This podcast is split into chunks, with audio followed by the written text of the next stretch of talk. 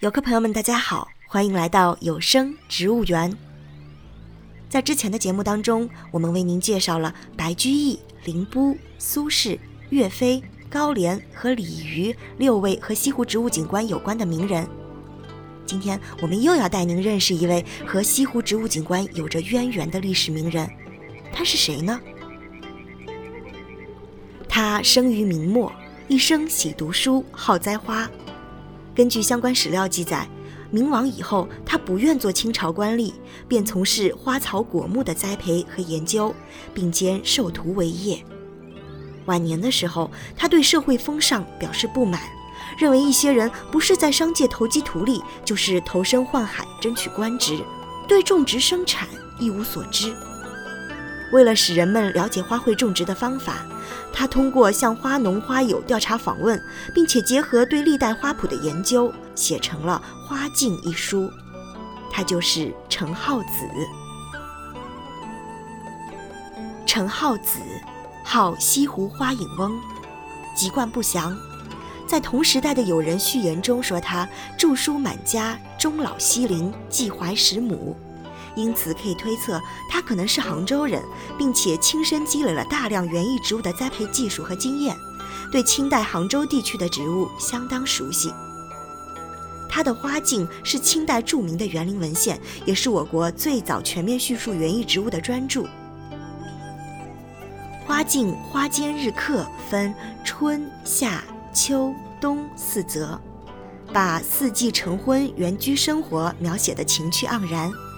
人们以植物怡情，以植物养志，更以植物迹象变化来安排四季的生活。花镜中所叙述的花历、刻花十八法等，也反映了杭州园艺植物栽培的传统技术和特点，对植物的生态习性描述较为详细，注重植物与生态环境的关系。花之喜阳者，引东煦而纳西辉；花之喜阴者，指北右而岭南熏。另外，对植物景观艺术也有自己的见解，并且上升到了理论的高度。属园中地广，多植果木松胡黄，地矮，只宜花草药苗。根据用地空间的尺度大小，种植相应的植物种类。